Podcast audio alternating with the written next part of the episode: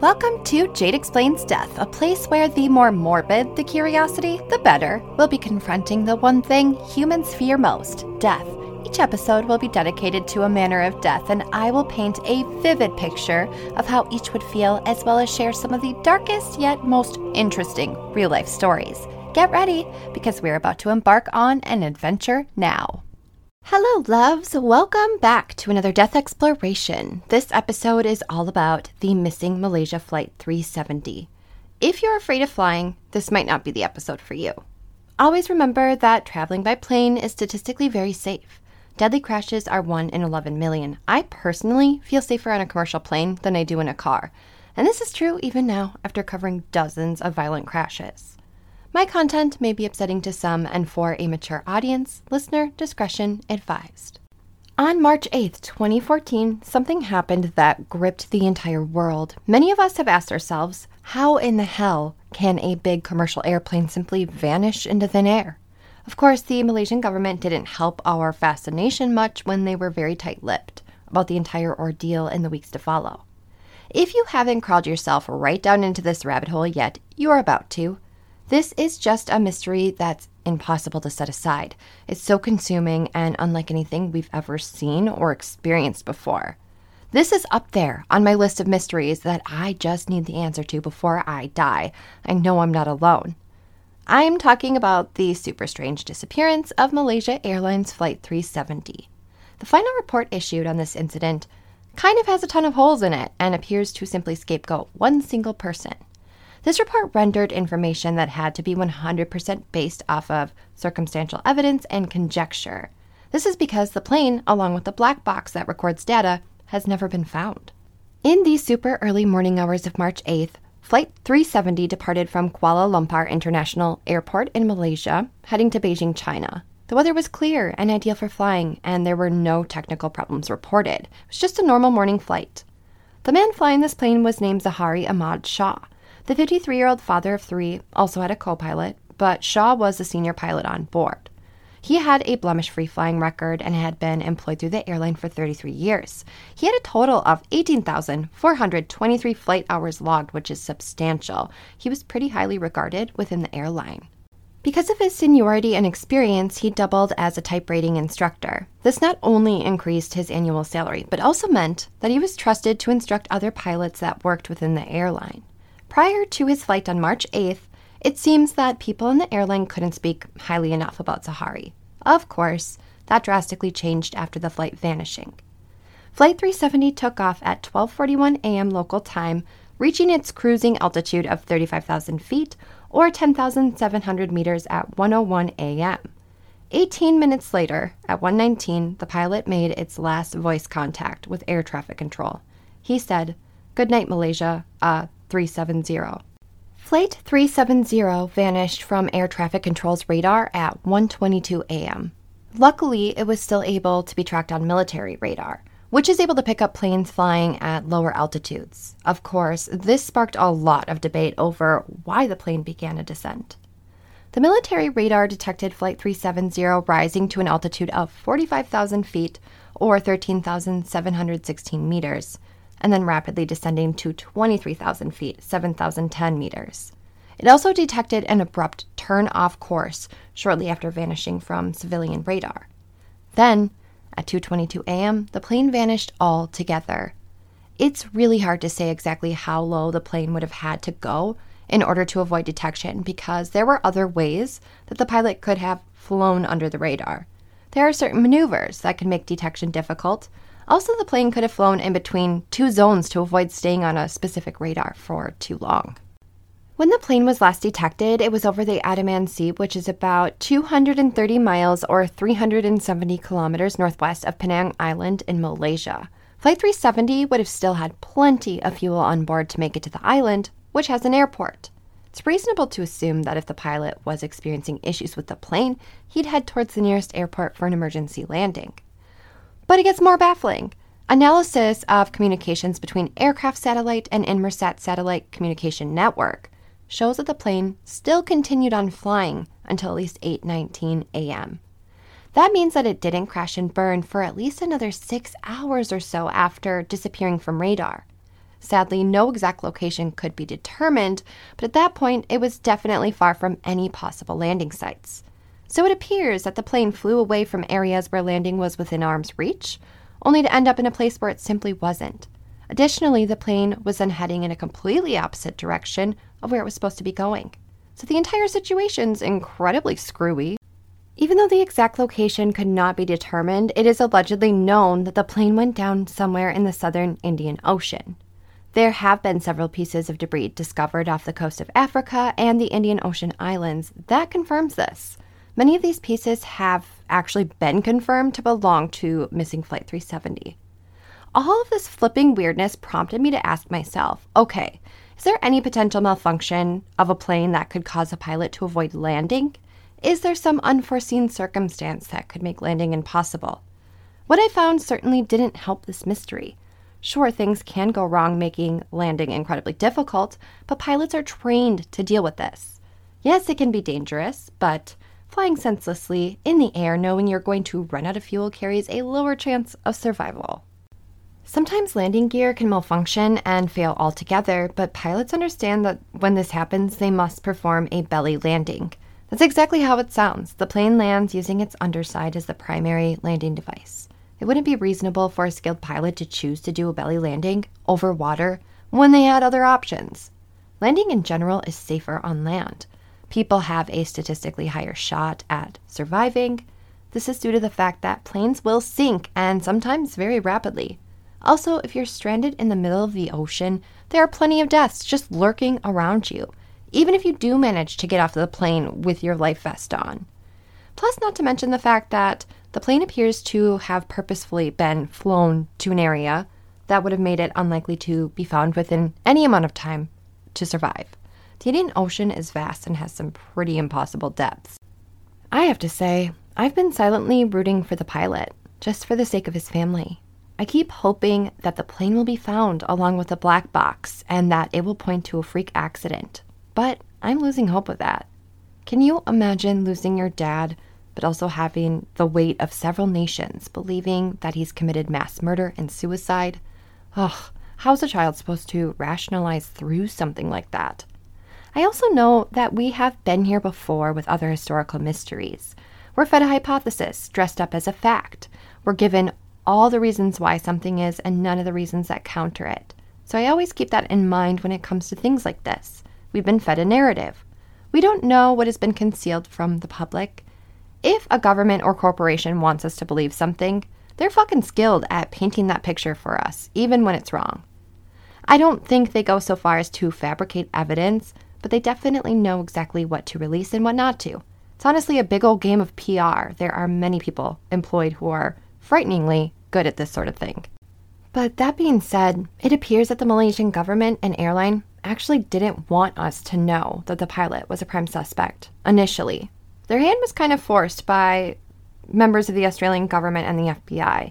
Both of those entities felt that the evidence was compelling against Zaharie. Even one of the pilot's dearest lifelong friends came forward to give an interview that, though reluctant to believe it, he thinks that his friend purposely vanished the plane. He claimed that Zaharie was very lonely and listless in the months leading up to the disappearance. He had endured a lot of marital woes and was trying to fill that giant hole by flirting with young, beautiful women, women who mostly ignored and blocked him on social media.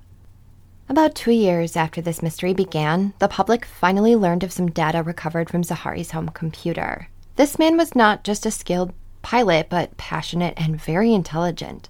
He loved flying so much that he hand built a flight simulator in his home, and it was extensive. Some data recovered from the hard drives showed that there were deleted flights taken on the simulator, and they're pretty damning. There are slight deviations from the actual flight course that is now widely believed to have been taken by Flight 370. The destination was the Indian Ocean. It appears that he was practicing disappearing his plane, at least that's the assumption. There's always the chance that this is a coincidence. Maybe he simply wanted to fly someplace completely exotic. But it's strange. There's a firm rule when people are studying to become pilots they are never allowed to purposely crash a plane on a simulation. Pilots don't need to know this information. They're strictly taught all of the different ways to save a plane in dire circumstances. So it does feel off to me that he embarked on several simulations that ended with him crashing the plane in the ocean.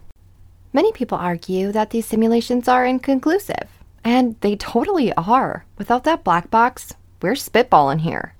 Since the governments and the airline company are all just spitballing, I think it's only fair that I'm able to do the same. What if? Only what if Zaharie was so intelligent that he purposely flew slightly different simulations because he understood that this data may be found after he disappeared the plane. If he flew the exact route, well, that would forfeit too much information and really give us a leg up on finding the remains of the plane. Had he truly done this, truly murdered every person on board simply because he was lonely, he may have wanted to keep this concealed forever if possible. If we can't ever find the damn thing, there'd always be some doubt of what truly transpired. It may have been a feeble attempt to shield his children and wife from embarrassment. So, this could be why he abruptly turned the plane off course and flew under the radar. Could be why he flew right past areas that had airports nearby. Could be why the plane was detected in flight six hours after vanishing from sight. He may have known exactly where he was going to a place where the ocean's so choppy and so deep that it would be a damn near impossible task to find the plane. A place where he could ditch his secrets in the ocean along with the vessel, himself, and the 238 other innocent people on board. Speaking of the passengers, what exactly happened to them? I mean, we can deduce that they're sadly in a watery grave, but there's a theory as to how they met their end, and it may not have been on impact. Many experts, including pilots, believe that Zaharie likely depressurized the cabin inside of the plane. You might wonder why. Why would he choose to do something like this? Well, for one, after the plane did an abrupt turnaround, many people on board may have been wise to the fact that something was terribly wrong. Also, the co pilot was likely locked out of the cockpit because there's no way he would just sit idly by as Zaharie flew to his destination to crash the plane. He may have ordered the co pilot to go perform a check or simply had to use the restroom. It would have been at that point that the cockpit would have been locked, keeping him out for the rest of the flight. This would have obviously alerted him to the fact that Zaharie was plotting something that was not honorable. He could have spoken to the flight attendants or other passengers, which would have further inflamed their anxieties. This could have sparked a revolt against the pilot. Depressurizing the cabin would have nipped that right in the bud. This would result in the passengers sitting limp and lifeless in their seats, some with oxygen masks secured to their face, oxygen masks that would have only offered 14 minutes tops of juice. This could have been done fairly early on, possibly right after making the turn. That means the 238 bodies littered all around the interior of the plane would have been cold to the touch by the time the plane sunk into the ocean. What exactly happens when a cabin's depressurized? It depends on if it happens slowly or swiftly. My guess is if he did depressurize the cabin, he did it slowly. This would prevent most passengers from ever even realizing what's taking place. That spells less panic and chaos, and it would make the ordeal slightly less unpleasant for the victim. The amount of oxygen in the air doesn't actually change, but the particles grow farther and farther apart. That makes it impossible to suck in enough of those particles to service your entire body. Our entire systems thrive off of oxygen. Our blood carries it throughout to our organs, including the brain. Once you lose the ability to take in enough, your organs slowly starve of it. This makes everything go a little cattywampus at first, but will escalate to full blown sirens blaring system failure. When the pressures lost slowly, your body takes a lot longer to sound these alarms. Let's be real, our ears often pop and things get a little weird when we're high in the air, anyways. Sometimes we even feel a little fuzzy. People with unknown inner ear issues are more prone to this, so it likely wouldn't be recognized as a problem until it was too late. When pressure is lost abruptly, it's a tad more obvious. It can wreak havoc on your eardrums, and sometimes will even rupture them, which hurts like a son of a bitch. Capillaries or blood vessels near your surface will begin to rupture, even vessels in your eyes will pop. Sometimes it can feel like strep throat, like the worst sore throat of your life, and it's usually coming from your ear, but people mistake it. Your eustachian tube is basically going mad. This is the tiny passageway that connects your throat to your middle ear, but it also rebalances pressure between the outside atmosphere and the inside. When pressure drops super fast, it can create almost like a vacuum in that area. It is small, but damn, it's mighty. It creates a lot of stinging pressure, and your ear will likely eventually begin to bleed. We experience a small version of this on takeoff and landing. Sometimes people chew gum to alleviate the annoyance. But when a cabin depressurizes, this multiplies immensely. Also, you might feel like your eyes are bulging out of their sockets. They really aren't, but it still feels disgusting. You'll also likely experience a nosebleed when the vessels inside of your nostrils also pop. So, obviously, there are a lot of unfortunate circumstances going on, but also bleeding from your orifices is certainly not a normal thing.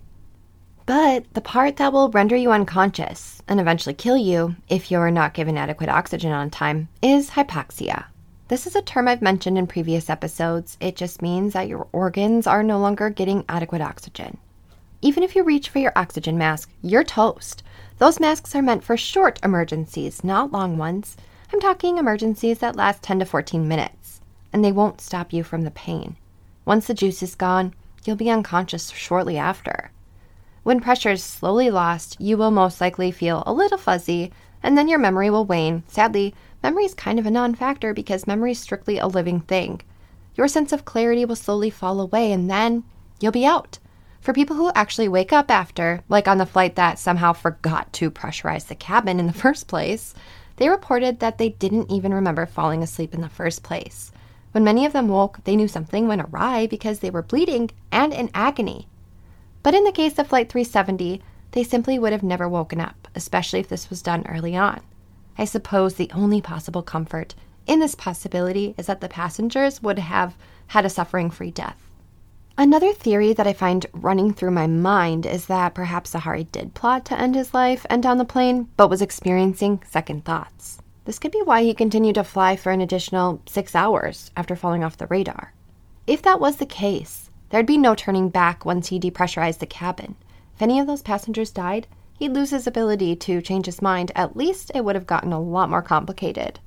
It just seems so unbelievable that an experienced pilot with a family would go to the extremes to end his own life while flying, all while taking down every single passenger on board. Unfortunately, this very thing has been done before by others. One of the pilots on Egypt Air 990 is accused of deliberately crashing the plane with all the occupants on board simply as an act of revenge. In this case, they actually recovered the black box recordings, which aided in reaching this conclusion. One of the pilot's adversaries, a man who had just told him before getting on board that he'd no longer be able to fly U.S. routes because of sexual misconduct, was also on board the plane. Many people view this as his boss telling him, This is your last flight, and in turn the pilot deciding, Well, this is your last flight too. One of the final statements made by the pilot before switching off of autopilot and pushing the plane into a dive was, I rely on God. It appears he had locked the co pilot out of the cockpit and he somehow managed to shove his way back in. He's heard saying, What's happening, Camille? What's happening? The pilot simply replied by reiterating, I rely on God. There have been several other similar incidents in history as well, Though an extremely rare occurrence, it does happen. Another theory for the missing flight that was tossed around frequently in the infancy of the investigation was a potential hijacking. Can you imagine getting a call that a person you love dearly was on board a plane that happened to completely vanish days ago?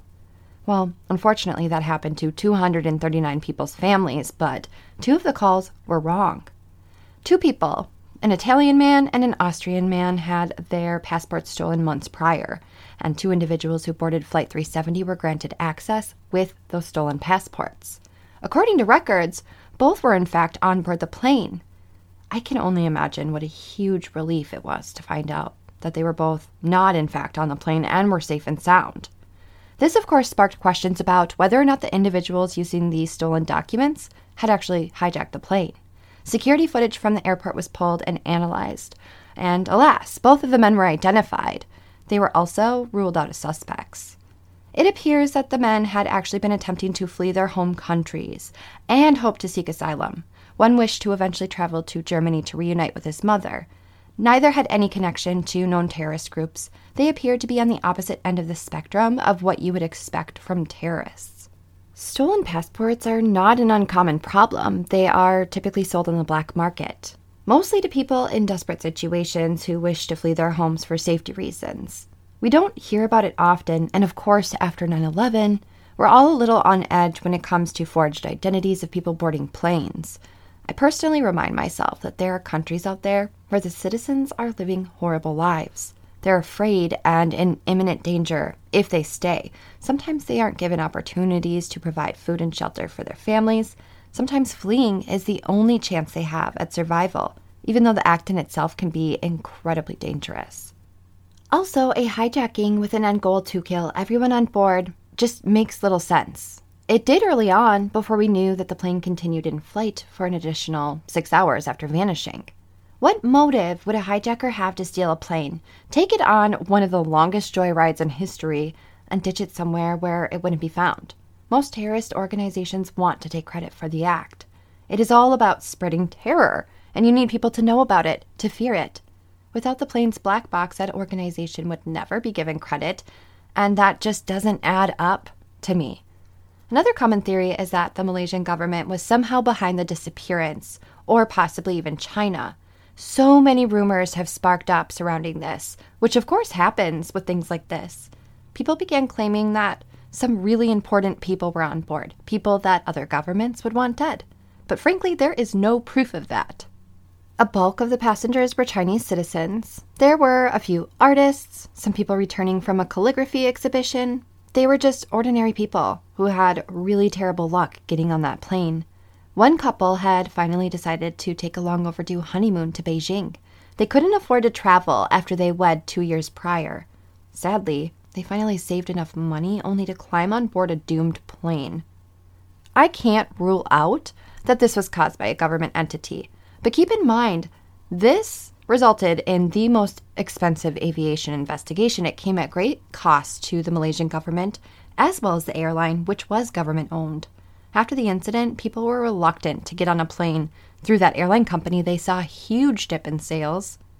And of course, there are theories that I'm not even going to mention because they are not based on anything valid at all. In fact, majority of them are based on just bold-faced lies told by reporters, a couple of rogue reporters in a couple of strange articles. But I don't believe the Malaysian government necessarily cause this. However, they could be part of a cover up. I mean, honestly, who knows? It seems that the murder suicide theory makes the most sense. But again, this is simply based off of the information that we have. There could be information purposely being withheld from the public that could, in fact, lead us in an entirely different direction. Well, the final thing I have left to tell you is perhaps the most grim. It's what the people on board likely experienced. I've already explained what it would have felt like if the cabin was depressurized. If that didn't happen, a far more ominous death likely took place. Luckily, some of the wreckage found that was confirmed to belong to the plane has provided us further insight. Several pieces of the plane's flaperon was found.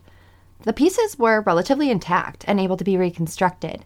A flaperon is a piece of the plane's wing, which helps to stabilize the plane when flying at lower speeds, especially for takeoff and landing.